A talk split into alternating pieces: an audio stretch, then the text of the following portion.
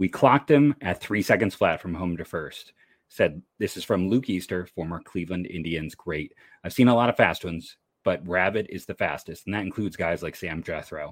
If you want to find out who Rabbit is, make sure to follow along in this episode of Locked On Guardians. We're going to get into the deep history of Cleveland baseball, the Negro Leagues, and progressive baseball in general on today's episode of Locked On Guardians.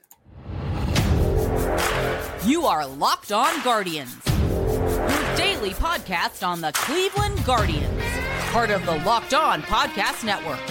Your team every day.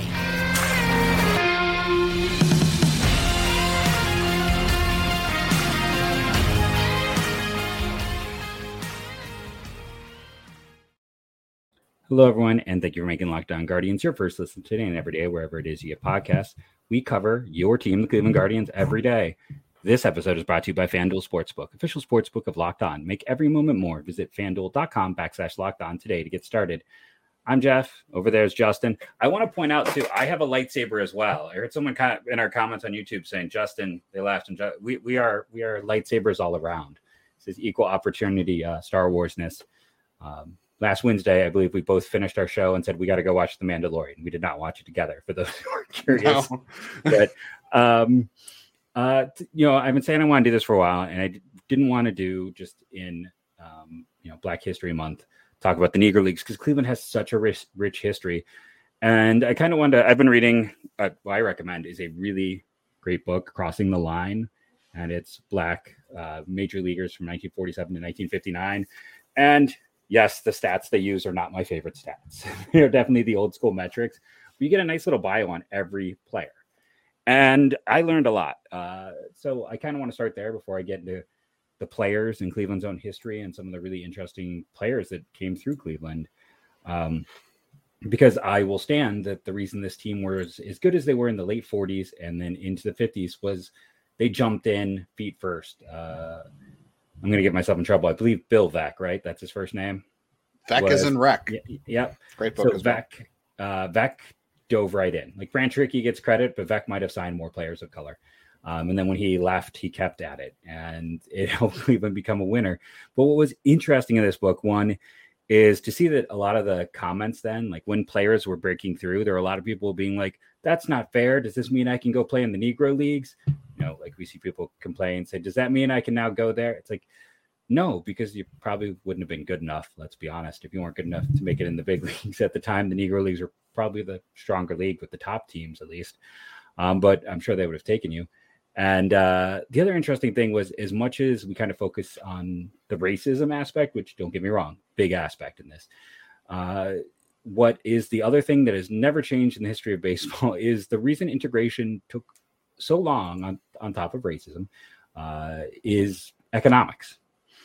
And the if for those who don't know how it worked with the, the Negro League teams, is they would travel and they would barnstorm and they would go to a city and uh, they would they would be huge, huge draw draws, and the fans would come out. And I saw estimates that when you know the top teams would go to town over the course of a year, like in New York, the owner of the Yankees would make an additional hundred thousand dollars a year in what 1940s money. So that's that's that's a crud ton. So owners didn't really want to integrate because they knew once integration happened, then when those teams barnstormed, it wouldn't be as big of a deal and they would lose a huge revenue stream. So it was kind of fascinating to realize that, like all things in baseball, um, progress was stopped because of owner greed. On top of, again, racism is part of it. I can't deny that, but it is, uh, as you've seen a lot of times with baseball, the money side of it. I know um, you were going to talk about like where they played, uh, you know, Cleveland had their own teams, and we could talk about the Buckeyes. And when andre is on, we talked about the Akron Tire Irons. But like when the big teams came to town, uh, you know, where did uh, where did you find that they played? Well, I mean, they the 19. This is interesting. When I what I pulled up was the uh, Cleveland Buckeyes, who I really like. By the way, when Cleveland wears those jerseys, I would like to see more of those uh, coming back again. I mean, part of me kind of hoped the name change they would get the Buckeyes, but I kind of knew Ohio State wasn't going to yeah. let them do that. But uh, in 1945, so you know the Indians won the World Series in 48 and 45. The Cleveland Buckeyes won the Negro League World Series and they wound up playing. They won in four games. They wound up playing game one at Cleveland Stadium down by the lake. Uh, they played game two at League Park. They played uh, game three on the three and four on the road, and game four was at Shibe Park, which is later known as Connie Mack Stadium. But so they played at both of Cleveland's home parks at the time, the 1945 uh, Negro League World Series. And I actually got a chance to go to League Park uh, a couple, hey, it's been about nine years now, I want to say. I was working for the News Herald. Uh, and I covered a couple of high school tournament games that, that played out there. And uh, if you're in the Cleveland area at all, I highly recommend going to League Park. It is not as good uh, as the Negro League Museum, as we've heard about a lot on, on Guardians broadcast, but um, there is a great museum there of baseball history, and it includes the Negro Leagues, includes the Caribbean Leagues, uh, other barnstorming stuff like Jeff just talked about. Highly recommend going up there to the Baseball Heritage Museum. There is just a ton of uh, cool stuff out that way, and the ballpark just looks fantastic as well on that area. They have redone it very well, and it has really benefited uh, youth leagues and high school leagues out in Cleveland. Yeah, no, it's uh like I said, it's it's and for being like you haven't mentioned the Kansas City Monarchs. Yes, that was the preeminent team. That's where Jackie Robinson came from when he broke the color barrier in 1947. Same year, Larry Doby would be the first American League player. Uh, for those who don't know, this is something else I hadn't realized until I read the book. Jackie Robinson's brother Mack finished second to Jesse Owens in the Berlin Olympics, 0.4 tenths of a second behind him. So as much as we hear, and rightfully so, about Jesse Owens, uh, how about that athletic uh, Robinson family? Uh, and gosh, I'm blanking. Uh, Jackie Robinson, I believe, played with Monte Irvin, who uh, was a great outfielder for the Giants for a with a basketball team. There was three future like 10 year veteran MLB players on this California Red Devils team. So uh, you know, it's it's fun little things like that. Now, the player mentioned at the top is not one of the most famous ones. Joe Caffie, who uh, was nicknamed Rabbit. In the quote, it says Caffie, not Rabbit. If I, I want to make sure I get it right uh, you know, he was. He, what was fascinating about him is how many of these guys like were prospects in a way. Like they dominated AAA, and you look at Cleveland. You know, Cleveland traded away some great pitching because they had uh, even the book claims, you know, one of the greatest rotations of all time at various points in time. The first um, all black battery happened in Cleveland. It was Sam Toothpick Jones, as he was called. He had a toothpick he'd have in his mouth, and Quincy Trouppe. I think I'm going to say his name wrong.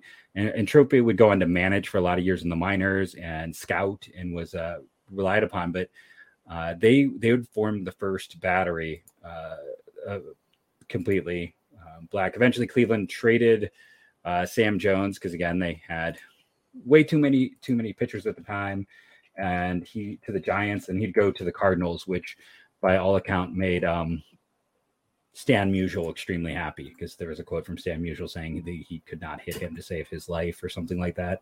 Talked about the the talent and skill level uh, for Cleveland. That was the deal. Uh, to for Ralph Kiner, which might have helped his team if Kiner hadn't just kind of started to fall apart. Uh, you know, big power hitter of his era. Also speaks to how much people like Jones, but uh, you know, obviously we talked about Larry Doby. We I mentioned the first Black Battery. I mentioned Joe Caffie, who got like a cup of coffee in the majors and was one of those great speed players. Um, and I believe like he got his cup of coffee and then was the MVP of the International League the next year. But the outfield was stuffed. There was no place for him to go. And like I said, this is just the fun when you get into this talking about all of uh, the players in the history. Now, we also know that Frank Robinson was the first African American manager um, in baseball. Cleveland, and we can jump to football and talk about how the Browns broke the color barrier as well. And again, I think that's something as Cleveland fans, you should, Cleveland fans, it's a really nice thing to be proud of.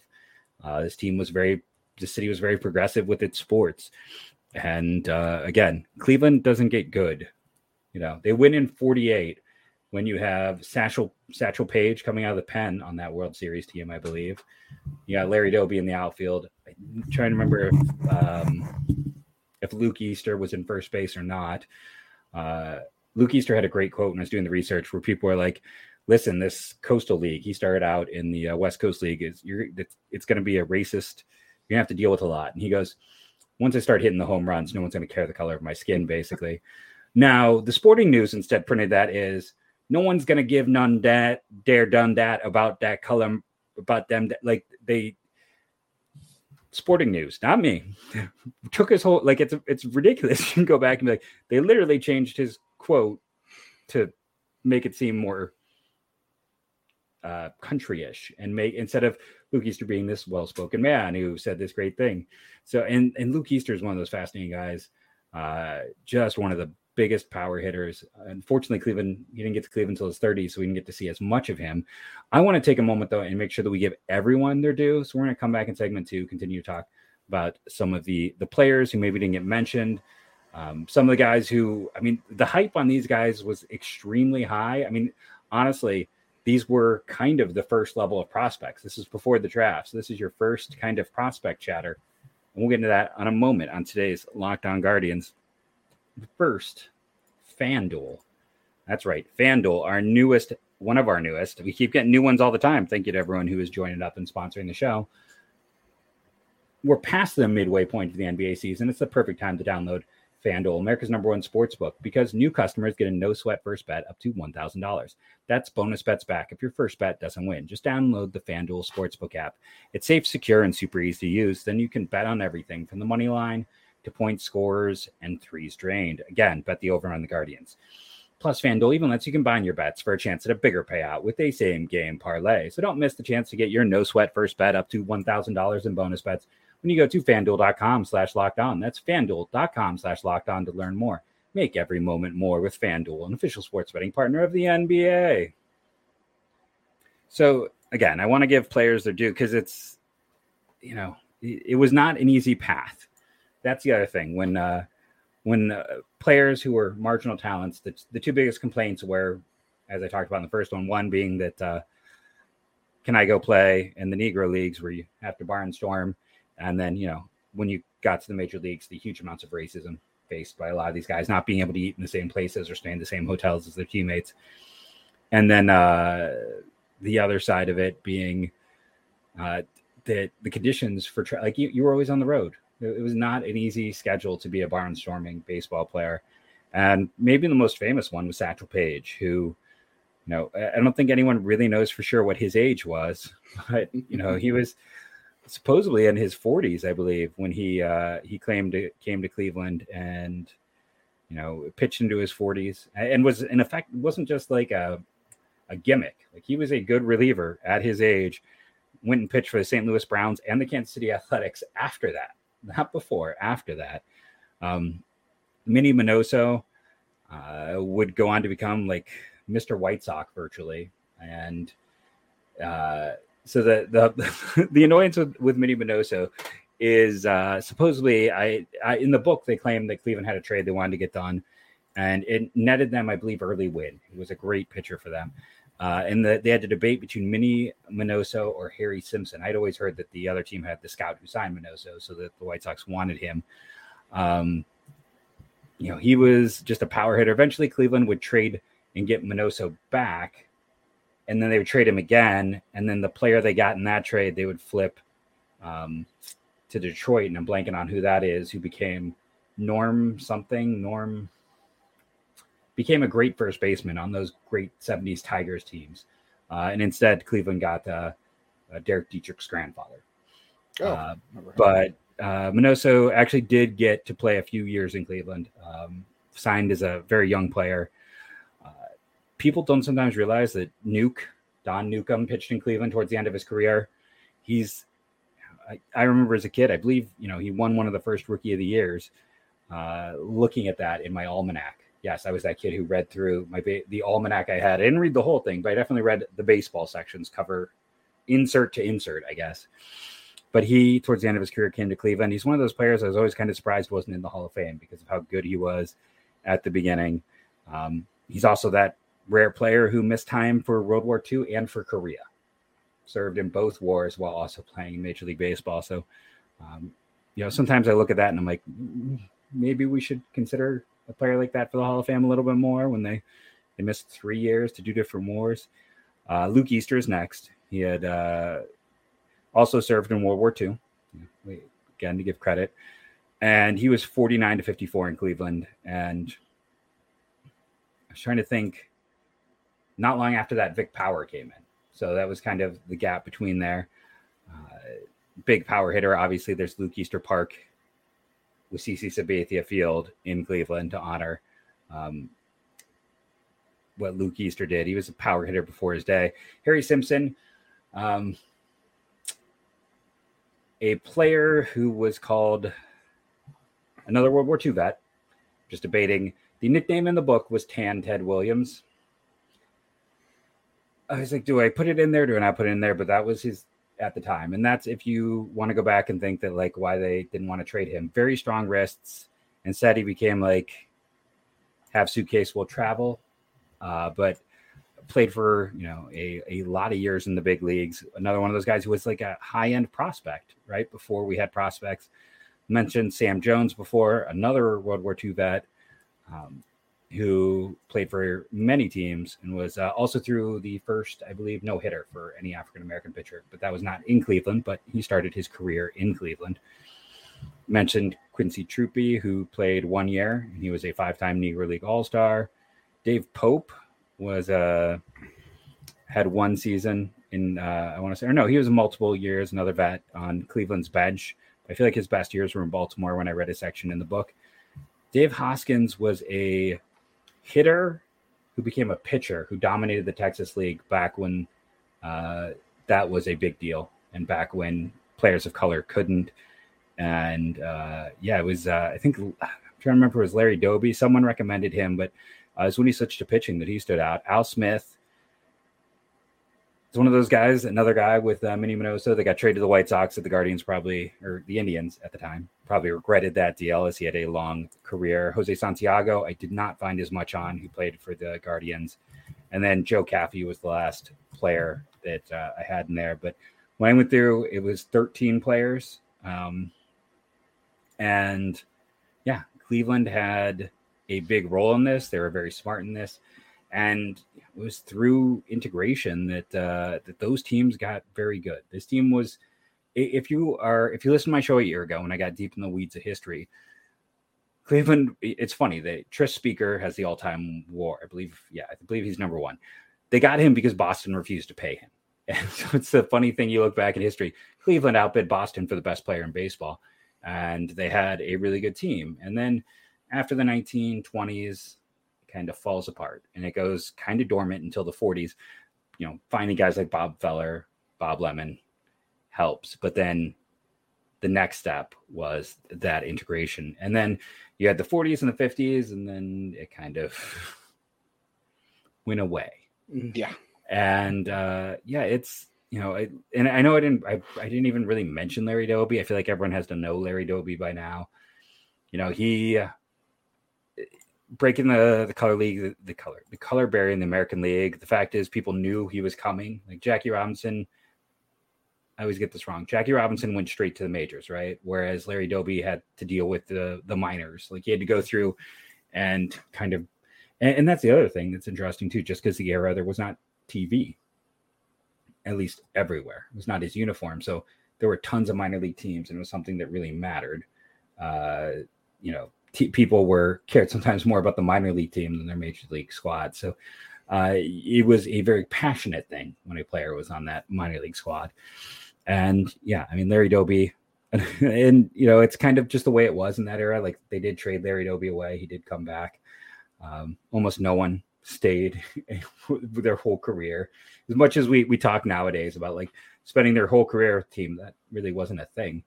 Um, but yeah, I think it is important. Like I said, I want I'm looking forward to going through and reading the rest of this. It's just it's a lot of nice one hitters on information they could find. Uh, I found this book because I was looking for more information on Joe Caffie when I read the the three to three seconds to first base, and um, you know I, would probably be remiss with our Star Wars referencing if I didn't mention uh, Bingo Long's Traveling All Stars, starring one uh, Billy Dee Williams as as the Satchel as Bingo Long, who's essentially Satchel Paige. Uh, in that movie, so wow. Uh, we didn't mention that in our in our baseball movie one. So I should probably throw that out there as well at this point in the show. But you know, it's a rich history. I'm not doing it justice. I know there's things I'm missing and forgetting. Uh, you know, I'm just this. Uh, I don't know. Like I said, I'm a, a Lebanese white kid who uh, grew up loving baseball and loves all aspects of it and relishes the overall history. And um, yeah, you know, it'd be great if if any of the family members of these players would like to come on and tell us about their grandfather, uncle, dad, um, we would gladly have them on the show and give more due to someone like Joe Caffie, who probably has never gotten the due they fully deserve. But uh, we'll I'll just extend that right now, even without asking Justin, because I know Justin would agree with me anyways. But Absolutely. we will we will throw that out there. Absolutely. Uh, but uh, before we get into our next segment and uh, all things kind of about the current now Cleveland Guardians baseball side of things, uh, we're going to take a quick sponsor break and then be back talking baseball. Do you want to lead us off do our third segment here on the show today? Yeah, after that, that good history lesson there. Uh, so we really didn't address that uh, Shane Bieber was named the opening day starter again for this year. Really, no surprise. This will be his fourth ever. Uh, I know you have some history on that as well, but I thought it would be fun to take a peek into the crystal ball because we've done it a couple times in the show, and you know he's making his fourth straight opening day start for Cleveland. Who is going to start the next four season openers for Cleveland. So do you want to quickly uh, do you have the guys up who, who made the last who uh, guys who have made four starts? Oh, before we do that, I just want to do one more shout out. Uh, the one thing that's kind of started our original talk in the Negro League, uh, I forgot to mention, is MLB The Show is going to have Negro League players represented wearing the yes. uniforms. And the only one of the Cleveland players I mentioned today who is going to be in that is Leroy Satchel Paige. So that is something I wanted to, to make sure to include that I forgot to include when I was looking at my notes uh, in front of me for the show. Yes, I do have notes. Uh, so I know Corey Kluber is one of them off the top of my head, and then uh, Bob Feller, Stan Coveleski, going back to those 20s team, and then was it Gaylord Perry? Wow. Yes, it is Gaylord Perry. And then the other players who did it, but didn't, because those are the ones who did it four years in a row. Right. And I, I, saw that in the Zack Meisel piece. I wouldn't have known that ahead of time on the Athletic. I do want to give him his credit. Um, then it was uh, Lemon, not and so what I wrote down from that piece was Lemon, Sabathia, uh, Nagy, Addie Joss, and then Willie Mitchell, who I was not familiar with. I at least knew all the other ones. So it is it is a rare league company because especially nowadays, you don't get a lot of guys who can break in that quickly, be that good, and that you're able. I mean, because Bieber, this is going to be his fourth opening day. He's only going to probably pitch five years in Cleveland. Yeah, I, I mean, yeah, 2019 was the last time he didn't start an opening game. It was Corey Kluber. So they got they went from, you know, not a lot of guys who were capable of doing that, and then because they had a lot of transition, you know, you had Justin Masterson, some other randos in there in the beginning, and then Kluber for a couple years, and then straight to Bieber. So okay, we have talked a couple times about how is Shane Bieber going to be here next year? We both think by next January he'll be wearing a different jersey. So uh, your 2024 opening day pitcher, not not home opener, but just the the first the guy who's pitching the first game this season. Who is it? Shane Bieber? Is it somebody else for you? So the minute you asked me about this, I immediately wanted to be like Corbin Burnes just to steal your thunder. How dare you? How I knew, dare you? I knew you were gonna go to me first, and I was like, I should say Corbin Burnes just to be a, a jerk here. Um, sorry, it's those ums and ows when I'm right by the mic are probably like super loud. I, I, I mean, I'm gonna lean Triston McKenzie right now. I think, uh, barring a trade or barring you know Bibee or Williams, who are, I mean, they're listen, they are making waves at camp. They're not gonna be able to hide those two guys from from um, from Tito for long. And hey, if these two make a lot of waves and they're under a 40 man crunch, you know, we should maybe do a just an episode in the future like finding the next Will Benson deal. Like, where is it going to make sense? Like, yeah. everyone's kind of focused on the Dodgers, but not might be more the Padres, a team that doesn't have depth. So that's that's for another day. But you know, if they have to start clearing 40 man spots, if they have to, I know people sometimes are like, you know, you're not getting as good of a return on your asset that way. Yeah, I, to a degree, but you also can't sit on it till there's no value. Like, I mean, look at staying on Bradley Zimmer till they basically got no return, as opposed to trading Will Benson at arguably peak value. Like you, you sometimes have to realize you got a logjam, you got to figure things out. But I, I, would lean McKenzie right now. Can I say Corbin Burnes? Like, can I just break the trade, yeah, or can no, I say Triston McKenzie? Fine. Okay, I'll I'll say Corbin Burnes for 2024. 2025, who is your opening day starter? Um, why still lead McKenzie? Because I feel like once a guy settles in, it's probably him. Though I, I will change it in 26, even though I don't know when McKenzie is a free agent. I believe he would not. Now I got to go look that up. Think it's 2027 for him. So I think you're So then 2026 would be his trade year, right? That's true. Yeah. Yeah. So 2025. So you've got two Yeah. straight years, Triston McKenzie. Okay. Uh, let's see. I'll do I'll do Burnes for next year, and then 2025. I will say Triston McKenzie with you. So he has got one more year after that. So all right, 2026. Third. This is the next the third third year in the future. Who is the 2026 opening day starter? So in my head, I'm only really debating two guys, and it's Espino and Bibee. Um, and, like if Espino can be healthy, and uh, let's be honest, a lot of the news we have seen or the response to Espino's injury has been pretty healthy. For as much as people got mad when I was like, I'm sure the takes are rational when this injury happened. It's like we're seeing like Jonathan Mayo act like it's no big deal recently. And yeah, someone's like, well, he works for MLB. Again, you know, I've got the tin foil in here, so I be like, they just want to hide his injury because they want the young stars to not be. But in in actuality, it's you know, it, we'll see what happens with him. I'm going to lean towards Bibee again, just health, and I think the stuff is. Listen, no one's stuff in the minors compares to Espino. If Espino's healthy, he's Degrom light. Um, I'll go ahead and say that. I mean, that's a big comp, but you look at the fastball slider, you're talking 270 grade pitches. Who else has that? Grom So- maybe Gerrit Cole. Yeah. yeah, it- it's so and that's also why you don't trade him because you want to trade for 25 Right. cents on the dollar or do you want to hope you roll you know hit the money line and get jacob DeGrom light I, so I, i'll go with Bibee because it's just a higher percentage chance of outcome but now that we have talked about how safe he is we have put the mother of all jinxes so i apologize to the entire Bibee family um, right now if there is any injury this year this is our fault i'll just own that I didn't want to think about that. Uh, yeah. So 20 is what I say. 24 is Burnes. 25 is McKenzie. Uh, 26, I will also go Tanner Bibee with you. So that's three years. All right, Jeff. 2026, where I can't believe we're talking about 2026. It seems like a, a normal year, but that is the the fourth year here. So yeah. uh, well if i'm gonna go Bibee then Wait, is that he's- 2024? I'm, I'm doing the math again. This is not good. Okay, so, uh, we're in tw- so 24 or 25, 2027. We're doing 2027. So we, we did the fir- we did the first three. So the 27, I'm still saying Bibee. I agree, Tanner Bibee. I think I'll go with Tanner Bibee. Uh, my dark horse is yeah, it might be Justin Campbell. I don't know. I was gonna say he was I, he was the other guy who got a pop in my head, just because you know if he gets the the Cleveland spin, like I don't want to say like the Cleveland bounce because it's not like, but the Cleveland spin, um, you know, it's like him or it's like you know if Parker Messick has a lot of reasons he could potentially Jump there, yeah. jump there. Uh, but we know this team, so it's going to be none of those guys. Like it's the, the breakout is always like, you know, Shane Bieber was never a top 100 prospect. Corey Kluber is never a top 100 prospect. Carlos Carrasco was a very high prospect, but essentially washed out before he, you know, he had the case of the hitting everybody in sight. Where I had a lot. Of, I mean, I could go pull up the tweets if I wanted to. I got the receipts of people being like, "Oh, let's cut him. He's a," ta-" and I'm like, "Let's not. Let's be pa-. like my whole let's be patient thing kind of started there." I remember laying on the floor at my grandmother's watching him bean people and like, let's calm down. It'll be okay. Um, so yeah, it's uh it's probably someone we don't even know. It's probably like I don't know, let's go look at some one of these day three picks from last year who's uh who's gonna be the guy. Maybe a day two pick that we're not giving enough credit to. it's gonna be it's gonna be Jack Leftwich or it's gonna be you know Austin Peterson.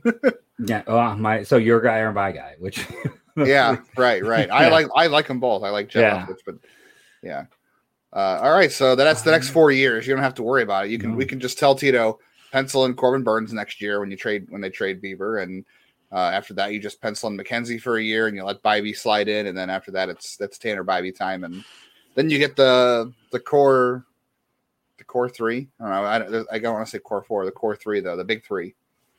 And if they can find anybody healthy behind, if, if Cantil or Cody Morris can stay healthy, they can go with the big four. yeah, and then I mean you got Allen, you got so many things. It's such a fun situation. It is, Um, yeah. They're not all going to pan out. I know we No. get excited about it. They're not all going to pan out. Some, like you said, you probably put, not put the hex on anybody. Um, Before we go, can I throw a quick update? I So- suppose. Yeah. Uh, so last week I mentioned uh, Ryland uh, Zaborowski, who was tearing things up at Miami of Ohio. And then I dug into his story. Um, I've since talked with his uh, with some family members through DM. And I want to again, especially if you're in the area, recommend checking out this story because on top of him being six foot five, I'm sorry, listed six six now, two fifteen, and won't turn 21 till May, with six home runs so far this year. Turns out um, Ryland is very awesome about his di- awesome. Well, he is awesome, but he's also open about his diagnosis of autism and has overcome a lot to get where he is. And it's kind of a fantastic story as a special ed teacher, as someone who spent a year, you know, teaching, um, year, spent a decade working um, with children with autism. That I, yes, I know. I just, if you're watching on Um, YouTube, something just fell. Uh, Yeah, not, I'm not laughing at Jeff's No, job. I'm no. laughing at something just fell out his something in just fell in the background. background. Uh, so just to make that laugh seem uh, not inappropriate. So I think it's just a really interesting story. I, I think he's a just you look at the base stuff. There's there's stuff there that is draftable, but I think the overall story is great because there's I think of all the kids through the years. I mean, some of them I now know who are in their 20s on Facebook friends with who still go um, and do their athletics and do like every Special Olympics event because Special Olympics you know sometimes gets a bad rap or an understanding of like it not being competitive and it, it totally is um, and it totally isn't it depends on the kid and it depends on what's appropriate but here's a player who has a diagnosis that you don't often see excelling at a division one level so i think he was already an interesting story but now i'm, I'm really pulling for him um, and i think it's going to be really something kind of amazing to check out and watch and see right now if you're curious uh, his his batting average is 326, 392 on base percentage, and an 804 slugging, which, from what I understand, is pretty decent. Uh, an ISO of 478. So, yeah, and uh, so point this out: when you are a small school like Miami, you face your hardest schedule at the start of the year. Conference play is easier. It gets the other way around. Like if you're a big school, you kind of want to look at those numbers. So it's it's kind of fun when you add that in. Um, so yeah, I, I think he's uh, he played in the Northwoods last year, and I missed that. If he plays in the Northwoods again this year, I'm going to be out checking that out. But I wanted to kind of follow up because I think it's a really, it is a rare story. It's a fantastic story, and it's already to me a feel good. Yeah, I'm looking forward to that as well. Keeping an eye on, especially the draft this year. Um, real quick, I'll just note that um, we had 18 people join the Locked On Guardians Fantasy League. Jeff, I was last. Yes, Jeff. It's 12. You made it 20. You and I made it 20. So Okay. Jeff and I are both in.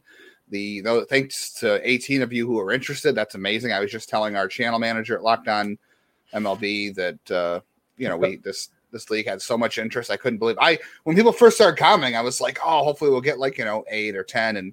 Eight, ended up being 18 people who, who wanted to get in this league. And I wonder if there's even more who might have missed out. But thank you for your interest. The draft will be uh, Saturday, March 25th at nine o'clock. So uh, it's on Yahoo. If, if you signed up, hopefully you got the notification.